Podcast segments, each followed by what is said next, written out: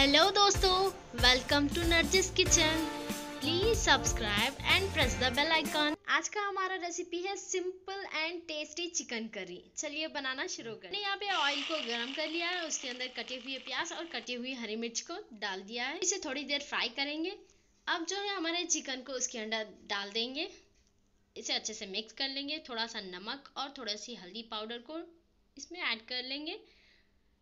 थोड़ा सा अदरक लहसन पेस्ट को भी ऐड कर लिया है। अब अच्छे से मिक्स कर लेना। थोड़ा फ्राई करने के बाद जो है इसे ढक के पाँच मिनट के लिए रख देंगे।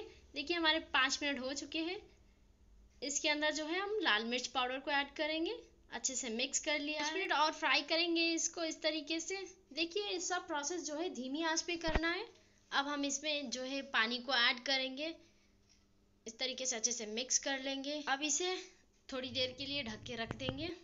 देखिए, हमारा प्रोसेस जो है पंद्रह या फिर बीस मिनट में ख़त्म हो जाएगा। अब इसे एक बार मिक्स कर लेंगे। अब चेक करेंगे कि चिकन गल चुका है कि नहीं गल चुका है। हमारा चिकन यहाँ पे गल चुका है। थोड़ी देर के लिए इसे पकने के लिए छोड़ देंगे। देखिए, हमें जितना ग्रेवी चाहिए, उतना देर तक इसे पकने देना है। अब हम इसमें चिकन मसाले को ऐड कर रहे हैं। मैंने यहाँ बहुत कम चिकन मसाला को यूज़ किया है। इसे दो तीन मिनट तक हाई फ्लेम में रख के अच्छे से पका लेना है।